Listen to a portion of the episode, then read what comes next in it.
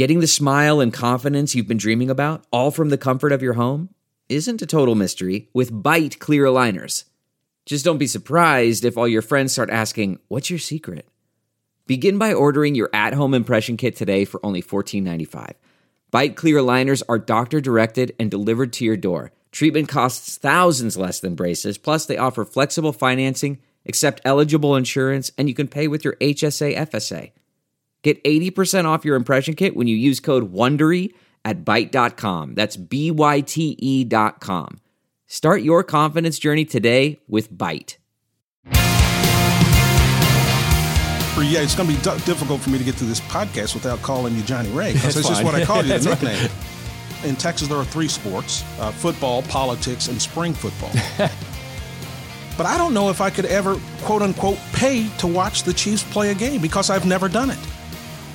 What we do yesterday helps make us who we are today. I think who we are today will help make us what we will be tomorrow. All right, you ready? Let's go. From Fox 4 News in Kansas City, Are we rolling? Are we on? Hello? I'm Nick Vassos. this is Signal Hill. Today's podcast features a special person who spent 33 years telling stories from Signal Hill and across the United States. A huge fan, not just of sports, but of history. He has encapsulated a brilliant 40 year broadcasting career in a new book entitled One for the Coyotes. Al Wallace sits down with Fox 4's John Holt to relive some of that history and what's ahead for Big Al after working at KC's oldest and most trusted station.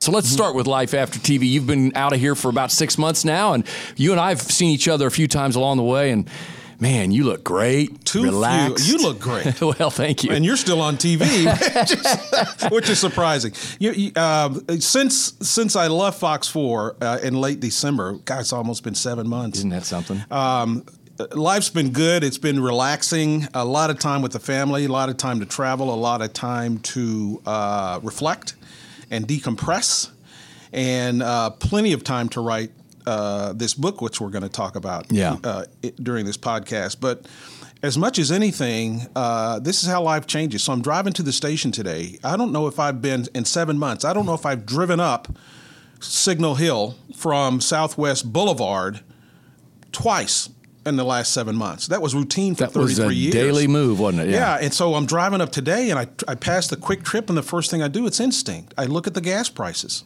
That's I look at the gas price because I live in Johnson County. This is Jackson County. And I look at the gas price, and then I drive drive up the hill. I drive into the parking lot, and instead of taking a left, go I almost went left to go to the back parking lot, Right. but I, I take a right because I no longer have a key card to get in the building. It's it's different. So life Yeah. Overall is just different.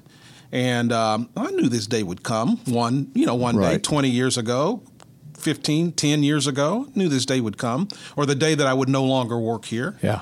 And um, it's it's came and went, and there's been almost seven months of it, and, and so life is good, especially with this new book. One thing you don't have to do is fill up as much, so you don't worry about the gas prices like you, know used what? to, right? Um, there are there are times where I will go two days without leaving the house. Yeah. And I used to. It was routine. And think about your life and the routines we all have in our lives.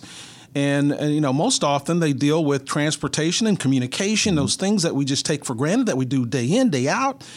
And I can go two weeks now without filling up my car with gas because there's sometimes I don't leave the house or I just don't drive. Absolutely don't drive as far as I used to on a daily basis. Are you kidding me? Right. And you try to get all those things done. If you do travel down, if I do have to come downtown for some reason or another, I did some freelance work over the last four or five months with the uh, Kansas City Sports Commission, and I was, uh, you know, glad to be associated with them. And and so I'd come downtown from time to time, but. Two weeks without filling up your car with gas—that's just money saved, Yes, especially with these prices up. You're right. You know, You know, uh, I remember if I could share something that you and I talked about. I think we were in San Antonio, maybe the last Final Four you and I covered. And I remember one night, you know, you kind of shutting things down and just talking about life, and you're on the road, and and I remember you saying, you know, Johnny Ray, I think I see it coming, and I'm like, what? What are you talking about? And he says, you know, I think I see a day coming where I don't do this anymore. And I'm like, really? And and you, I think you still were thinking maybe two, three years out. So it came sooner, but it seemed to me that you were preparing yourself for that mentally and that it is a grind. Our business is a grind. Any job's a grind, right? Especially if you care about it and, I, and work hard. And we're going to talk about that as it relates to the book. But I think you were already starting to see that light at the end of the tunnel. I look at you because you're still in the business now. But I can reflect back on people who used to work here on Signal Hill at WDAF TV uh, Frank Boal, Phil Witt, and I have no idea how they went 35, 40 years. I worked here for 33. I worked right. in broadcasting for 40. 40. But, but Phil Witt, you know, for example, was here for like 38 years. And I have no idea how he I don't know how he how he did it.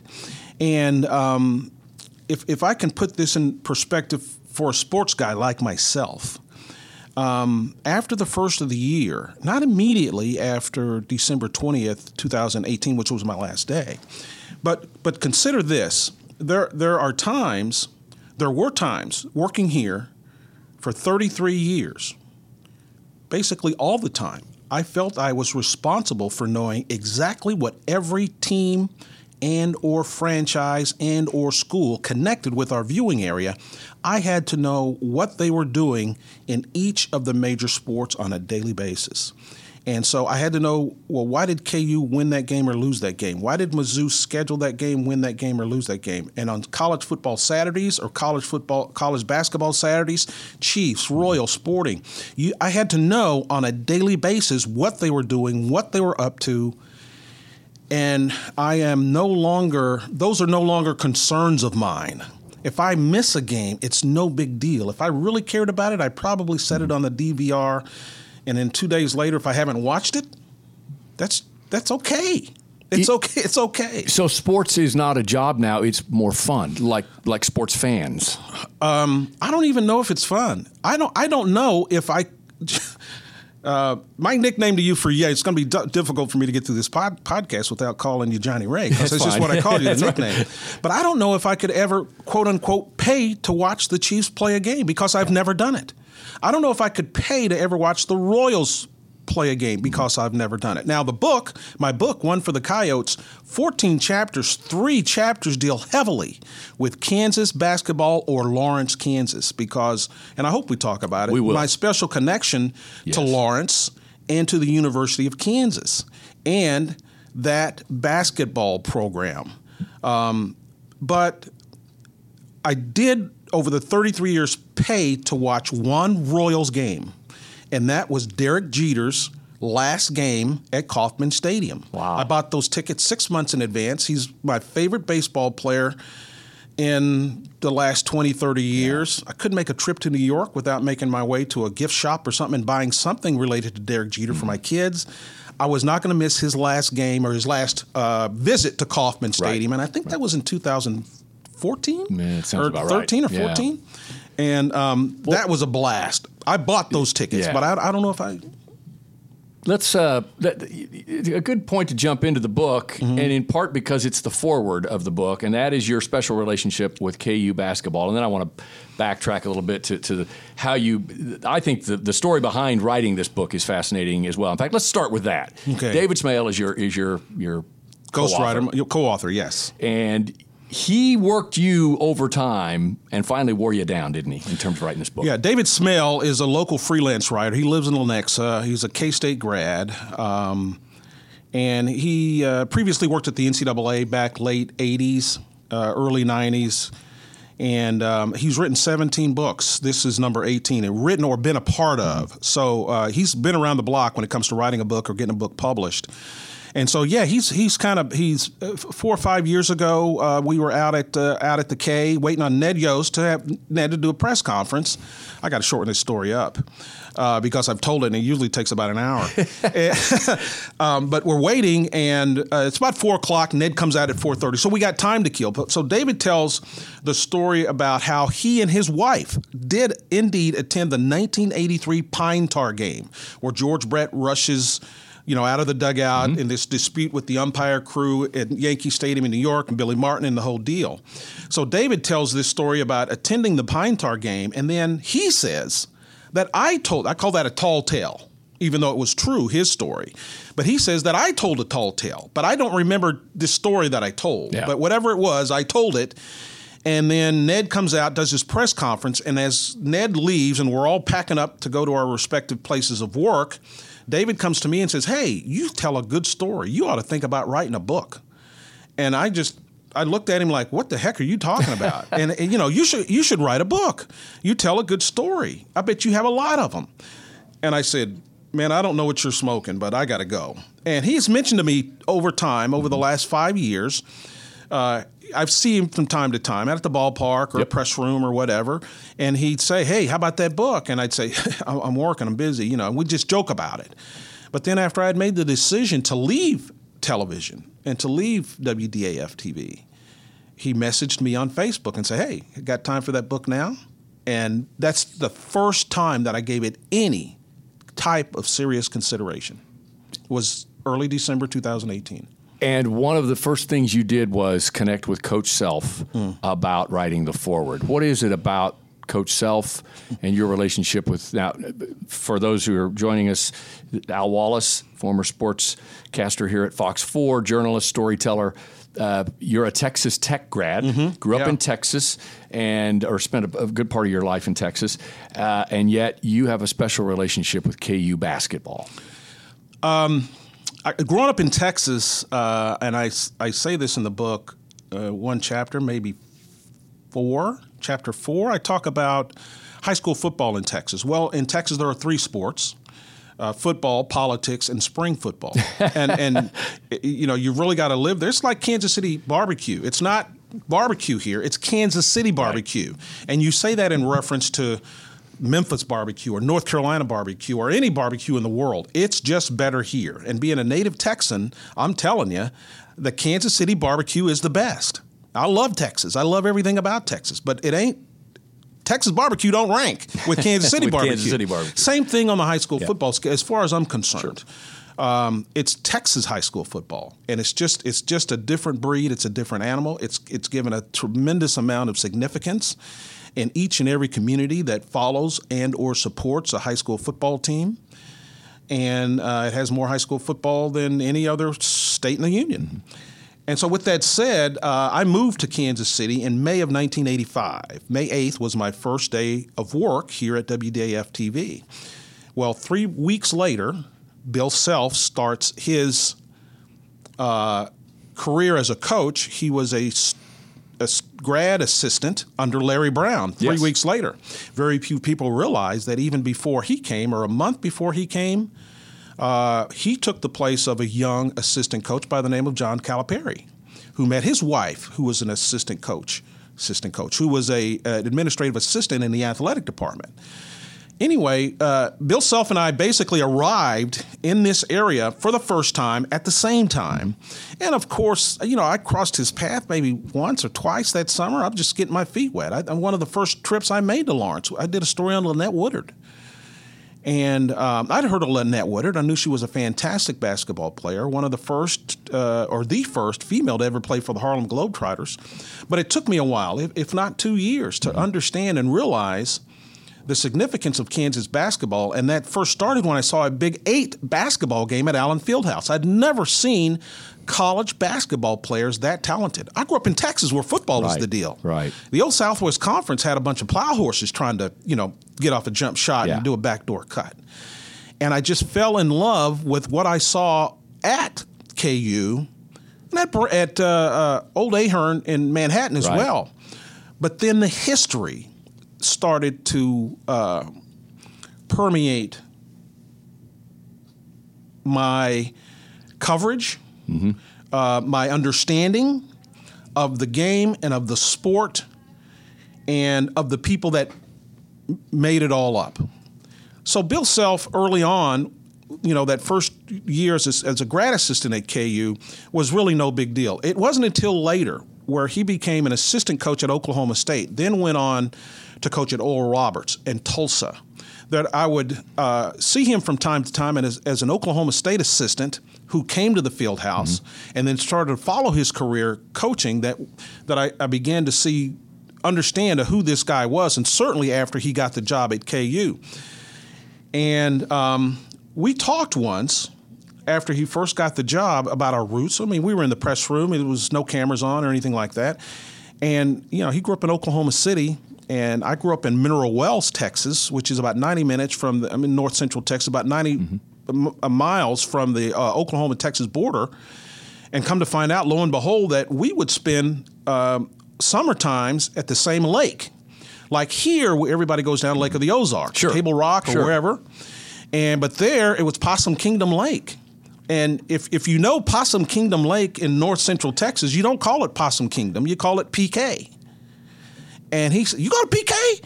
And so we kind of connected like that. Isn't that something? Yeah. Yeah, he's a high school kid who went down to PK. Well, so was I. You you were there too. Yeah, just you know, within years, his best friend, who was a former assistant coach on his staff at uh, at Tulsa and at Illinois, uh, Billy Gillispie, future Texas Tech head coach, Right. former uh, Kentucky head coach, coached at A and M.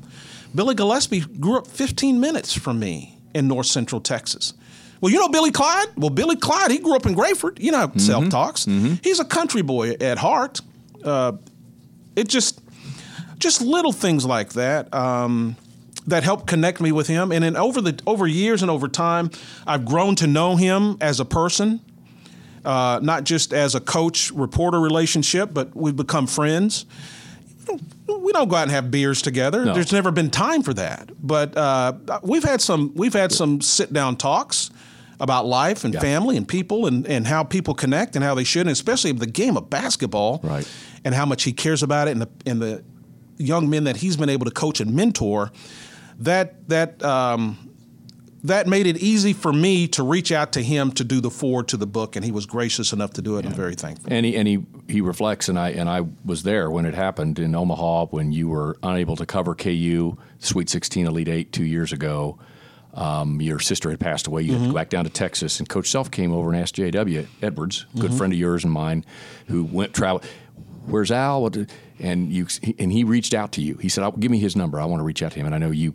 Uh, there's a very personal side to that man, and, and I think that meant a lot to you as well. It did. Uh, I lost my sister routine back surgery um, two years ago, and it happened all of a sudden. In fact, KU was playing in the regionals, or I should say, first and second round of the NCAA tournament in March 2017 uh, in Wichita, and that was a tough trip for me because I knew she was, you know, things were dicey, and she had, you know, things were kind of on the edge, and and sure enough, she um, she passed away after some complications out of her from a routine surgery.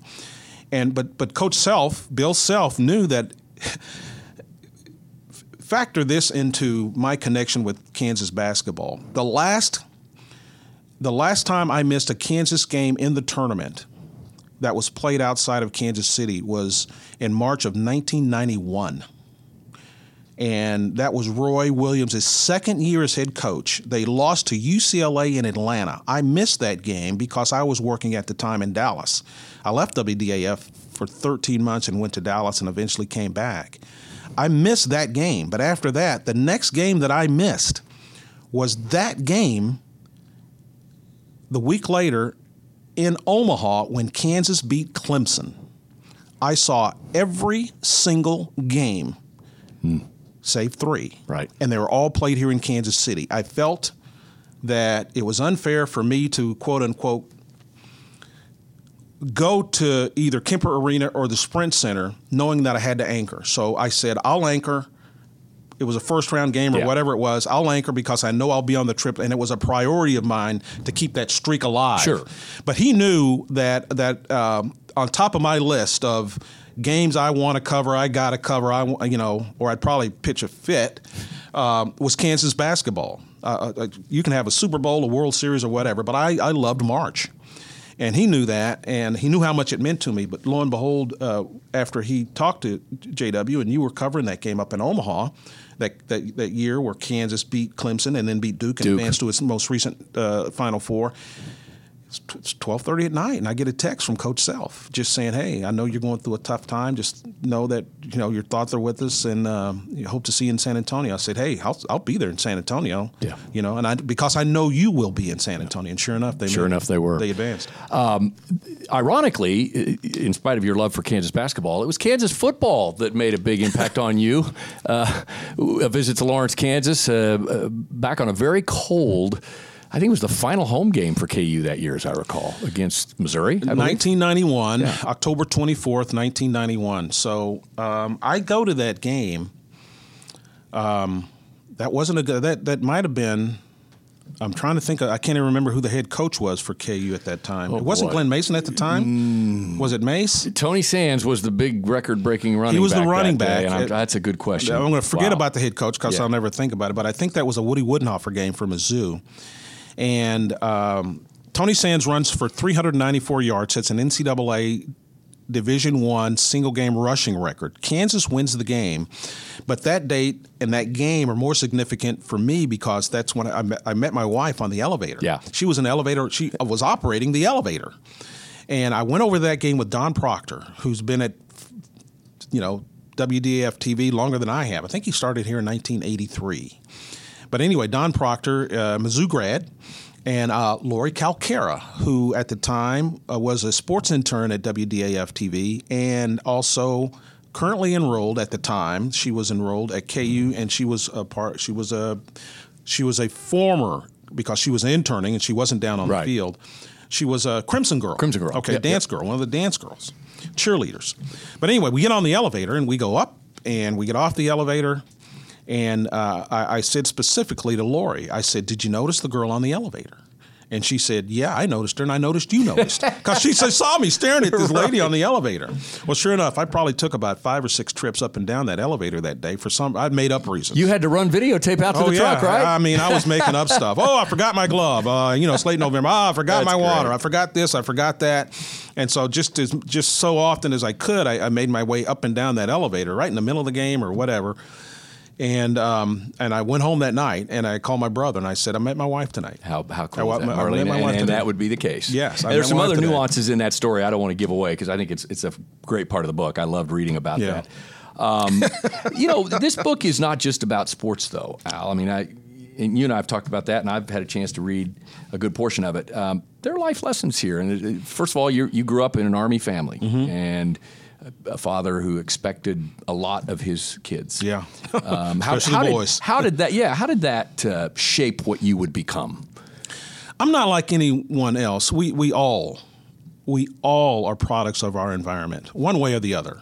Uh, there are parts of our environment we didn't like growing up, and we rejected, and that helped us. There were parts of our environment that we did like, and we used and cultivated. Um, you know that growing up in Great Bend, Kansas, it's, it's part of who you are, what makes you what you are, and you appreciate that. And um, there's not many people who who grew up in this area or Kansas that don't know that about you and appreciate and love that about you. Well, I loved growing up in a military family, uh, and, and in a large part because of the discipline that was involved. And you know, we lived around um, we lived around the world basically up until the time I was ten. And then we, you know, settled in the place I was born in Mineral Wells, Texas, North Central Texas, right outside of Fort Worth. And but but living around the world at such an early age for some reason I, I, I can't pinpoint it but I just became fascinated with with history and the surroundings. Even that young I, I just I promise you I did.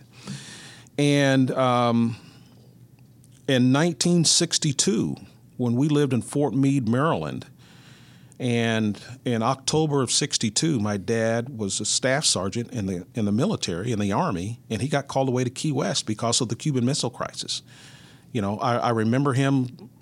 You know, I was just past five years old, but I mm-hmm. remember him leaving, and he was gone for two months. The Cuban Missile Crisis lasted for ten days, but he was gone for two months. He came back in December, mid-December. Nine months later, my little brother was born. My dad had been gone for two months. I mean, do the math. Yeah. And then uh, during the summer of '63, um, my oldest sister was 14 years old, and I remember this fuss between her and my mom that lasted a week or two. I don't know what was it about. You know, again, I'm five and a half years old. I don't remember what it was about, but come to find out, it was it was my sister, my mom would not allow my sister to, with a number of other students at her junior high school, attend the March on Washington, where Martin Luther King gave the the I Have a Dream speech. I didn't find that out until later, mm-hmm. but just being in and around these historical events made me fall in love with history. Mm-hmm. And the building blocks that make up history, and so much of that uh, is um, living in a military family and living upon the discipline that my father instilled upon us. Um, he was a, he was he was a, a hard worker. Uh, he was part of that greatest generation. He served one year in Korea, two years mm-hmm. in Vietnam. And um, you know he allowed us a good life because he made a you know he barely graduated high school in North Carolina, Asheville, North Carolina, same hometown as Roy Williams. Mm-hmm. And um, all these things connect, I believe, for a reason mm-hmm. for me and my life and those connected to it. And um, that's one reason I started following history and trying to understand why all these things connect and why they are important. I think what we do yesterday helps make us who we are today. I think who we are today will help make us what we will mm-hmm. be tomorrow. And I keep a I keep a close tab on all of that.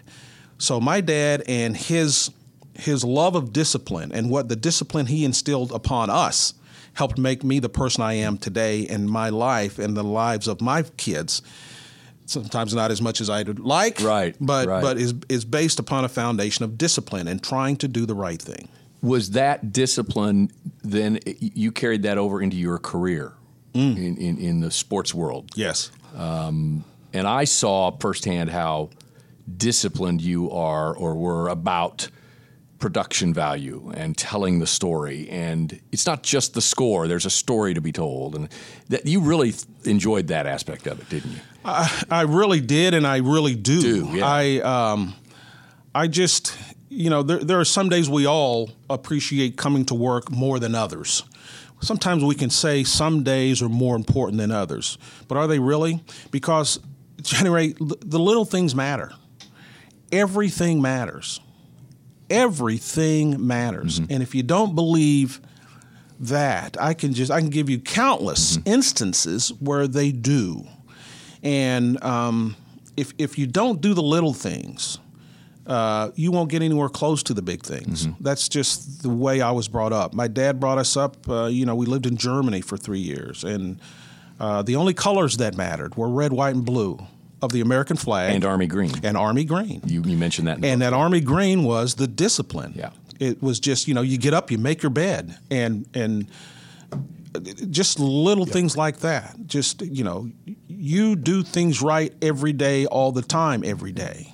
You experienced your first example of discrimination, racism in Germany, right? Isn't that? Well, you, that's, you, that's, you touched on it in the book. Yes, I did, and. Um, it was uh, I'm eight years old, uh, seven, eight years old, and I go to a um, I joined the Cub Scouts, you know, like every, yeah. every other kid. Yeah. And I go to a uh, I go to the Cub Scout meeting. We lived in an apartment building there on the base because we didn't live. No one really had a home at the on the base we lived at in Germany, in Darmstadt, Germany. And I'm seven, eight years old, so I go to this this scout meeting for the first time in a building that's three or four blocks away from my house. And so, you know, I go to the building, I go to the right apartment, and sure enough, there's the Cub Scout meeting. Well, we're sitting there for five minutes, and the den mother, you know, in charge of all the kids, she comes to me and she says, You're in the wrong place. You're not supposed to be here. And she, you know, I had my little form that you turn in on day one and all that kind of stuff, shows you had your shots and all that kind of stuff. and, um, you know, and you had your birth certificate or your age to show that you're supposed to be in the scouts, or it's okay if you're in the scouts. And she says, You're not supposed to be here. And I said, well, what, what do you mean? And she said, look, this is wrong and this is wrong. You're supposed to be in this other group, so you're not supposed to be here. And I, I accepted that at face value. I said, okay, it's fine. So I go home. I walk home. And I show up and, you know, a full hour back at home before I was supposed to. And so I walk in the door and my mom goes, what are you doing here? I thought you had scouts. And I said, well, this lady showed me that I'm not supposed to be here. I was, I'm in the wrong group. And my mom looked at the deal and she said, "No, she's just she's prejudiced." And my to me, I just stood there. I was amazed. She used this word I'd never heard before, prejudice. And I was like, "Well, what's that mean?" I'd grown up in the army where color doesn't matter. Right. I was born, you know, when I was born, Fort Wolters, Texas. So I was born into a military family. I always lived on a military base. I I didn't know any. I'm like, well, what's that mean? She said, "Don't worry about it. We'll get you in another scouting group." Don't. In the next week, I was in another. I was in another den. And I was I was fine. Yeah. But that's the first taste I'd had of Right. it. I just I didn't understand it because I'd always been taught color doesn't matter. But because we were now living on an American Army base in a different country, you worry about the red, white, and blue and stay away from all the other outside distractions. You know, think about it. For three years, I never got more than 17 miles from home. You lived on the base, you stayed on the base. That's just the way it was, especially think about it just 20 years after World War II. Right. That's how old I am, Johnny Holt. we don't have to go there. no, but but uh, that's just some perspective, yeah, if you will. Yeah. Uh, one for the Coyotes. And I must admit that I was struck by that title uh, when I first saw the cover.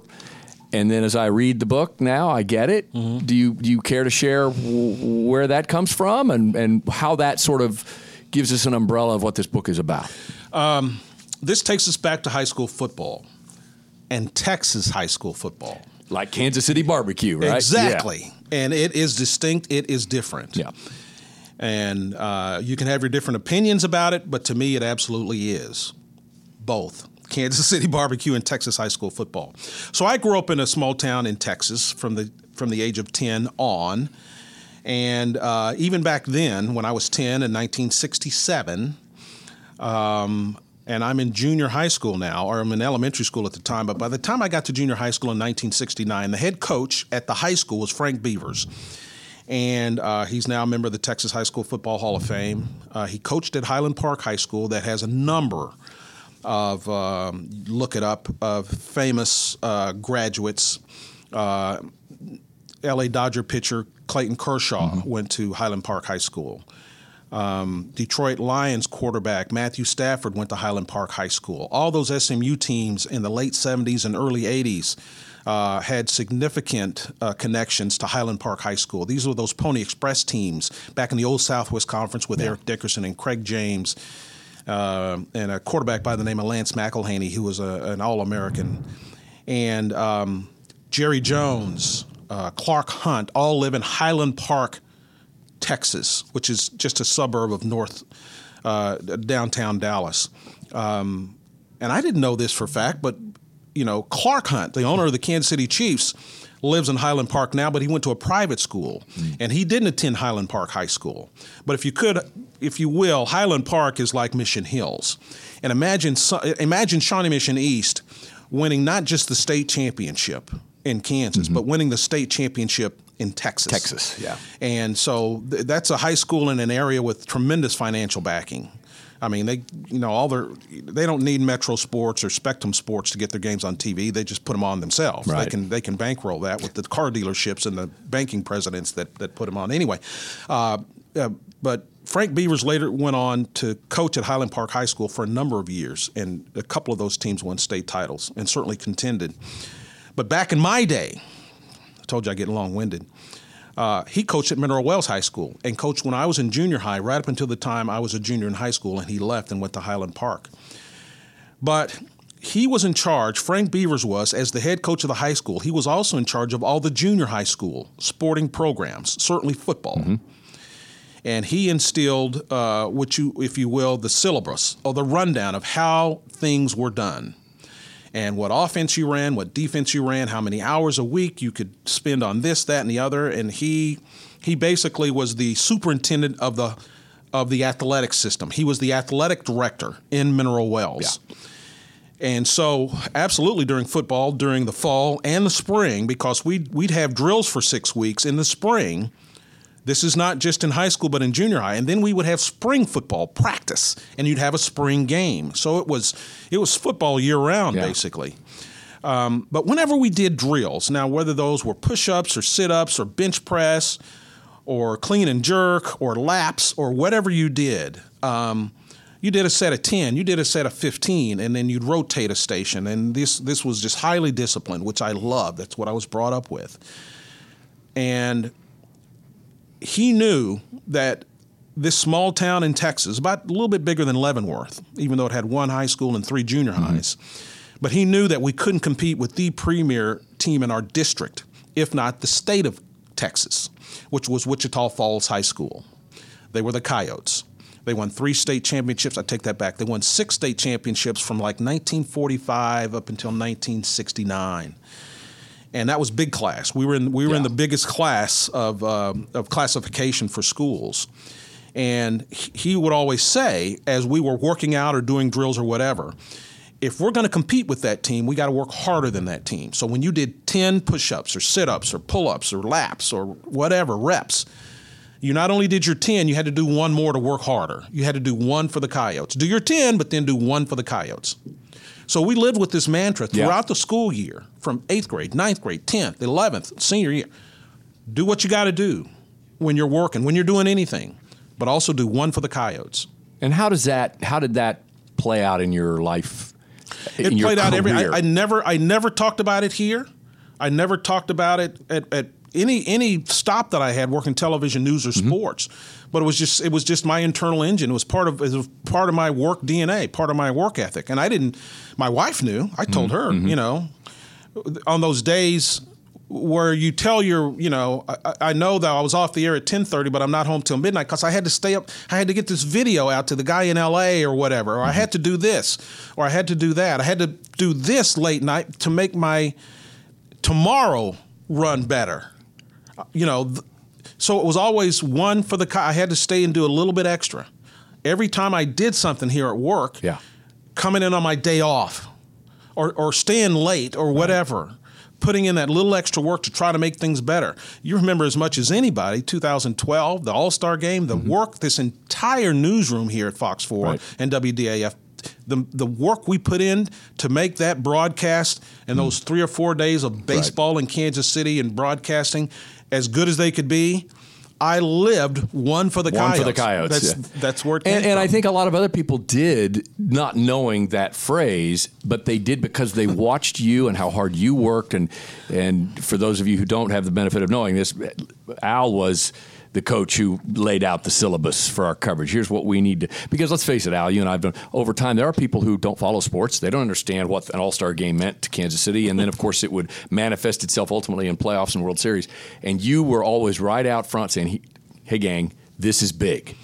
This is huge, especially since our television station had the games.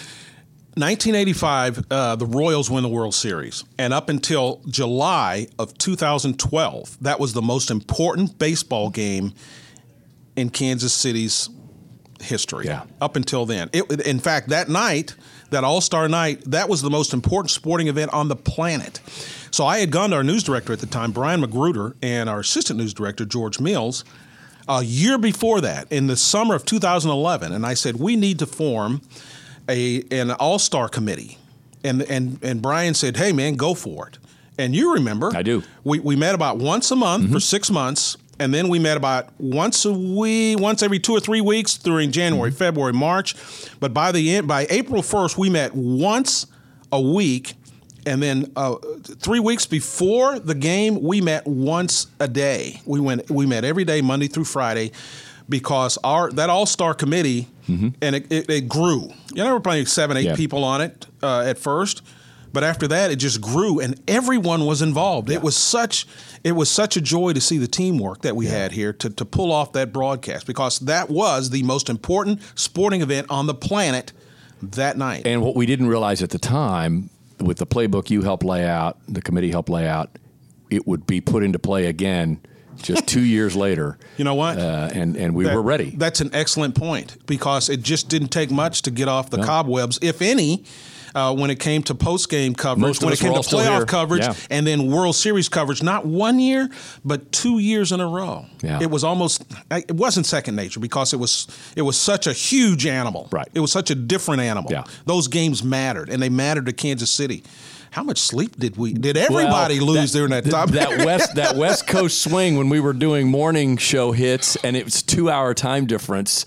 it was a little better when we went east to New York Yes. because you know Uh-huh. you got to sleep in a little bit. But uh, amazing, amazing time. Now that one for the Coyotes mantra played out not only in your in your family life, in your career, but it also prepared you for a battle that uh, I'm grateful for you sharing that battle publicly because you and I are brothers in, in spirit here, as are a couple of other folks at this television station, and that was the news you received about prostate cancer. Um, Yes, and I was diagnosed with prostate cancer in November of 2011, and um, the, the one thing about uh, cancer that made it so so different in trying to uh, accept it and trying to um, deal with it, work against it, is that cancer has a mind of its own. Uh, certainly, if you don't uh, detect it early the earlier the detection, the higher rate of success in defeating it. Uh, but cancer has a mind of its own. I mean, it's, this you can't control it, uh, you know, to a large extent. So, you know, in some some some people are diagnosed with cancer, and it doesn't matter how hard they work against it. Uh, you may prolong its inevitability, but sometimes that's it, and that's one of the bad things about cancer. So it was a, it was a, it was an opponent that I'd never faced before. Usually, you can, I can we can all get by some opponents, whether it's uh, uh, a stack of papers or a yard that needs mowing or a cause that we're behind. You can get you can get through it and succeed against it with a lot of hard work and determination. Cancer ain't that way. A lot of times, it's just not that way. But you know, uh, putting in the eff- extra effort and and and work and um, knowing what you're up against uh, that had a that had a large part with me getting through what I had. But the best the best weapon I had was early detection. Just Yes. and and and I knew that cancer. Um, I knew that I was highly I would be highly susceptible to cancer to cancer. Both my mom's parents died of cancer. My mother died of cancer. I have four sisters. They they were all at one point in time in their lives diagnosed with cancer. I've got three brothers, and none of them so far, thank goodness, have been diagnosed. It could always come back in within me, but you know, I got through it. And one, the biggest reason why is because of the early detection. And I, I, I just, I never really felt like my life was going to be threatened, really. Um, but it was cancer, and you just, you, you don't know Right. unless you you arm yourselves with the knowledgeable tools Yep. of what you have and how to how to get past and how to defeat it. and it is cancer. You can say we caught this early, and yes, it's a very treatable cancer. They say that more men die with prostate cancer than from it. That's kind of the mantra. But you, and you have a couple passages you want to share with us. You- You talk to your children about it. Well, um, in chapter, I want to say 13 in the book, One for the Coyotes, um, I, I start the chapter, and the chapter is mostly about a neighbor, a very good friend of mine who lost his life to cancer, brain cancer, Rob Mullen. And um, knowing that your neighbor has cancer uh, for as long as he did, and we became very close to the Mullen family. Uh, but my kids uh, grew up with their kids, and so they knew the toll that it had taken on that family. And so when I was diagnosed, me and my wife decided to uh, to not tell our kids until we absolutely had to. I was di- I was diagnosed the week before, the week after Thanksgiving, in 2011, and um, we had decided upon surgery on on February 4th, 2012. And so we didn't tell my kids until late January 2012. There was no reason to tell them. Right. You know, so they'd worry another two months. That that to us just uh, seemed unnecessary. But uh, we did tell them the week uh, prior to um, my surgery. Surgery was on a Thursday morning.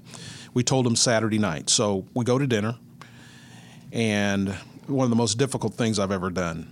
And we go to dinner, Applebee's, two for twenty. You know. Sure. local, local. And I'm going to read here two two paragraphs from the book. Okay. Okay, page 142. One for the coyotes. And I'm I'm I'm, I'm talking about uh, my two daughters. They were both very familiar with Rob Mullen's fight against cancer and what the entire Mullen family was going through right across the street.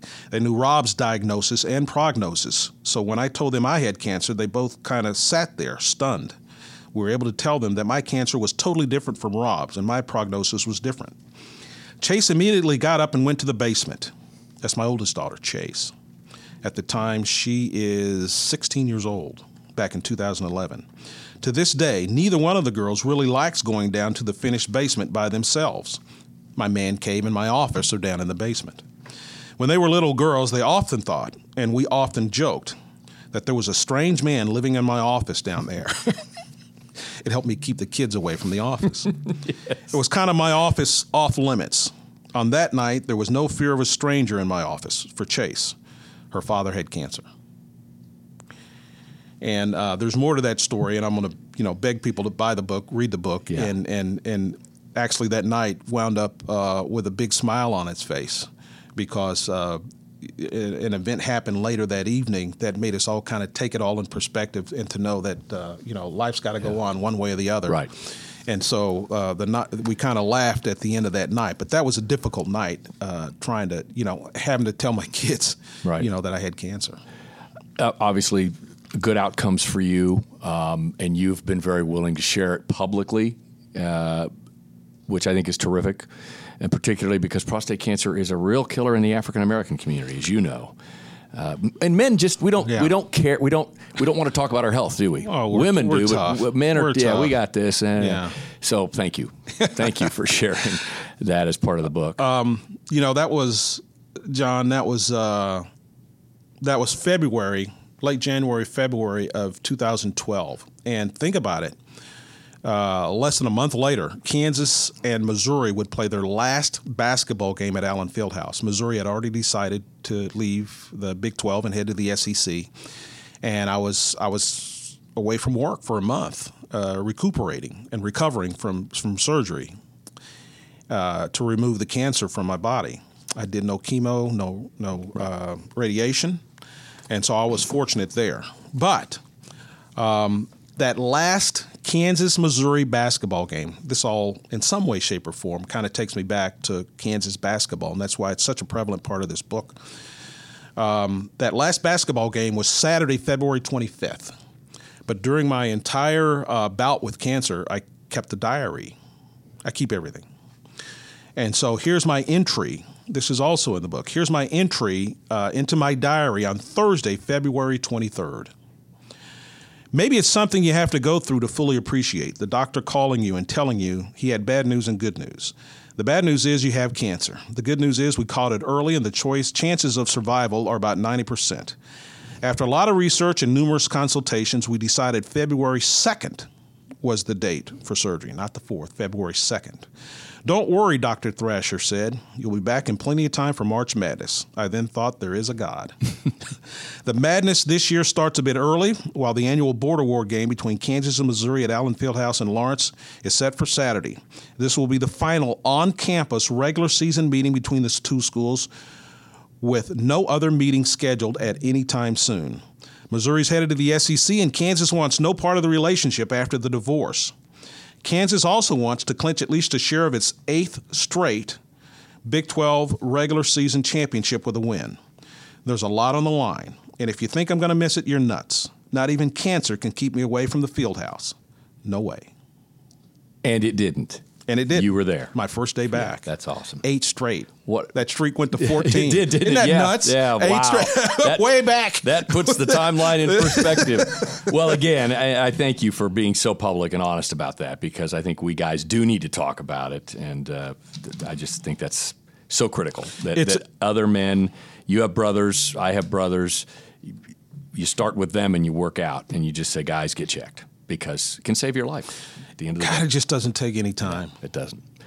All right, I want to. Uh, the time is flying here and fleeting, and I, I, I wanted to have a little fun here with you at the end here as Okay. we wrap this up. All right. and we'll focus now a little bit on your on your TV career as a sports storyteller. So this is kind of a lightning round. Okay. give me a. I'm, I'm going to channel my inner Chris Wallace here on, Boy, on Fox see- News Sunday. let me get some cobwebs these aren't these are not hard. Um, best memory in your 40 year TV career. Best memory.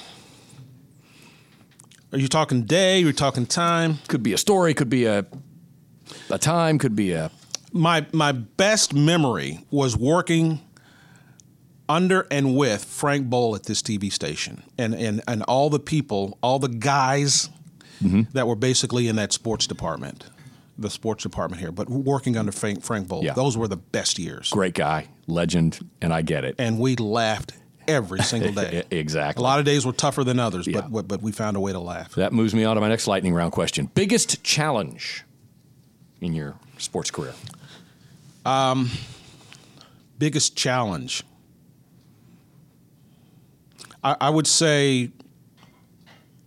I would say uh, when I moved to Dallas in 2000, 2000, when I moved to Dallas in 1989, and I became the executive producer for a sports department that had eight people. When I left WDAF Fox 4, we had two people, two guys in sports.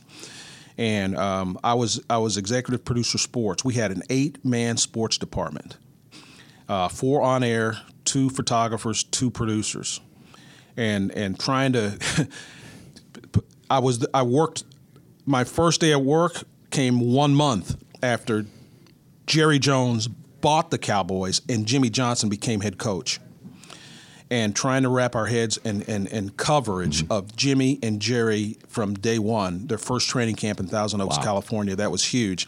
And it happened at the same time, if you will. I attended and I was credentialed for the first game that SMU came back from the death penalty back in 1989. I attended that game. That Saturday night game at Ownby Stadium on the campus of SMU took place. That game, SMU played UConn won the game with basically a bunch of high school players because their their roster had been decimated. Lightning round them getting all elaborate. But on that same night, that Saturday night, the Dallas Cowboys preseason started, and that was Jimmy Johnson's first preseason game as head coach Oh, of the. Dallas Cowboys. And we televised that game at this, the NBC station I worked at in Dallas. We televised that game. But I, I covered, I was the reporter who covered, I was a producer, but I also reported. But I covered the, the, the, the, the SMU game back from death. A cheerleader on that team, that SMU team, was Shelley Lockhart, a former Fox, Fox 4, 4 anchor. WDAF Yes, anchor. Yes, how about that? With Bill Witt. Small Shelley Lockhart, Small World. World. Yes, she was Wow. the SMU cheerleader. Toughest story. Uh, no doubt about it, the death of Derrick Thomas. That I, was I wondered if that would be it. that I- was yeah, that was tough. Yeah. Third and long. Uh, one of the books, one of the chapters in the book. Third and long. Derrick Uh-huh. Thomas. We're not supposed to have favorites, but he was mine. We'll leave it at that. They can read that chapter. I saw. Yeah. that. Finally, what's next? That, that- that's maybe a broader, not a lightning round question, but in a nutshell, what, what's ahead for Al Wallace? Well, immediately what you're is- not the retiring type. No, uh, immediately what is next is uh, is promoting and selling this book. And if you don't mind me saying, um, uh, there there is something next, but I don't I don't I don't feel like I can say it in a public right now, not publicly. You and I have talked privately about it. Yeah. I've told you, Yeah. but I, I don't feel uh, just just not yet. Okay, fair enough. And um, I, I will I'll, tell you this: this coming Friday, now we're taping this. What's today? The eighth. This is Monday. Yeah, Monday the 8th, yeah. July 8th. I'm going to be on Fox 4's morning show, 9, 9 a.m. a.m., yes. Friday. Okay. And so hope maybe by Friday, maybe by Okay. Friday, you know. break that news then. Yeah, Uh, yeah. is exciting. I'll, I'll leave it at that. But you also have a book signing this coming Saturday, Yes. July 13th, Barnes & Noble, Leawood Town Center, 1 to 4. Uh, from one to four, and uh, the book is published by Outskirts Press, and therefore it's got nationwide uh, distribution. And uh, so I'll also be at the Barnes and Noble at Independence Commons on Saturday, August third. I'll be at Zona Rosa on Saturday, August tenth. And, and uh, the last week of sept- of uh, July, I'm going to be in my hometown of Mineral Wells, Texas. Very cool. Doing some book signings. That's awesome. How about that? That's great. That's great. Well, congratulations on the book. I'm I'm enjoying it myself right now, and uh, it's got a great lesson. I think we started out by saying this is not a book about necessarily just TV news. It's it's bigger than that, and there are lessons that you've learned that you're sharing, and I think that's uh, that's I, I want to makes it a say great I, want to say one more thing here at the end. I maybe should have said this at the beginning. This is not a book about Fox Four. No. this is a book about my time at WDAF TV, and I don't I don't think I mentioned two current employees, three yourself, Don Proctor, and Scott DeJong. Scott DeJong was my photographer Yeah. in 1988 when KU made that run, Danny and the Miracle. Yes, yes. And uh, but uh, this is not a book about Fox Four. This is a book about me. Well, I uh, and a lot to a lot of lessons to be learned. One for the Coyotes, and I, and I must say I'm quite pleased that yes, I am in the book, page 159. 159 with you know Abby what? Eden. You know what? That's one of the uh, John Holt, Al Wallace, and Abigail Eden. Right. When, when we did the the the, the Royals uh, celebration parade, parade. after the World Series in 2015, that was as that was as. Uh, gratifying and pleasing a live broadcast as I've ever done. Yeah. as I've For- ever on done. so many levels. Oh, just so many just- levels. to to watch and feel and experience the celebration that was Kansas Mm-hmm. City, and that 15 minute line that I had to wait in to use a porta potty. I mean, that's how many people? Yeah. 800,000 down near Yeah. Crown Center and, and, and uh, um, Union Station. so many we. Couldn't even get back to do our five o'clock news. We just stayed and did it live down there, and why not? Right? It's just- It was- we had waited thirty oh, some years. What so, a uh, blast! Now you look back yeah. on it, you say, "Man, what a blast!" Right, right. What a blast! Well, congratulations on the book. We'll be in touch. You're not going Always. anywhere. My good friend Al Wallace joining us today on uh, Signal Hill. Again, signing uh, book signing this Saturday, July 13th, Barnes & Noble, Leawood Town Center Plaza from 1 to 4. Come by and say hi to Al Wallace. That's it for me. I'm John Holt. Have a great day. Ah, really nice catching up with Big Al Wallace and hearing about his new book, One for the Coyotes. Hey, remember, folks, we've got all kinds of podcasts here on the Fox 4 KC platform. Mark's got one, Abby's got one, Kim and Shannon have one about dating. There's also Crime Files, and we also have Joe's Weather World. And you can find all of our podcasts, the whole variety of them, on Apple, on Google Play, on Spotify, and on Stitcher. You also can find them on our website, fox4kc.com slash podcast. They're all right there for you to enjoy. And one of the easiest ways to follow uh, the uh, Fox 4 podcast and to be notified when a new one downloads is to go onto Facebook and like our podcast page, Fox 4 Podcast. Real simple, Fox 4 Podcast. I'm putting my finger up right on the like button and like it. See? And then you'll be notified whenever there is a new podcast out there. I'm Nick Vassos. Thanks for listening to Signal Hill.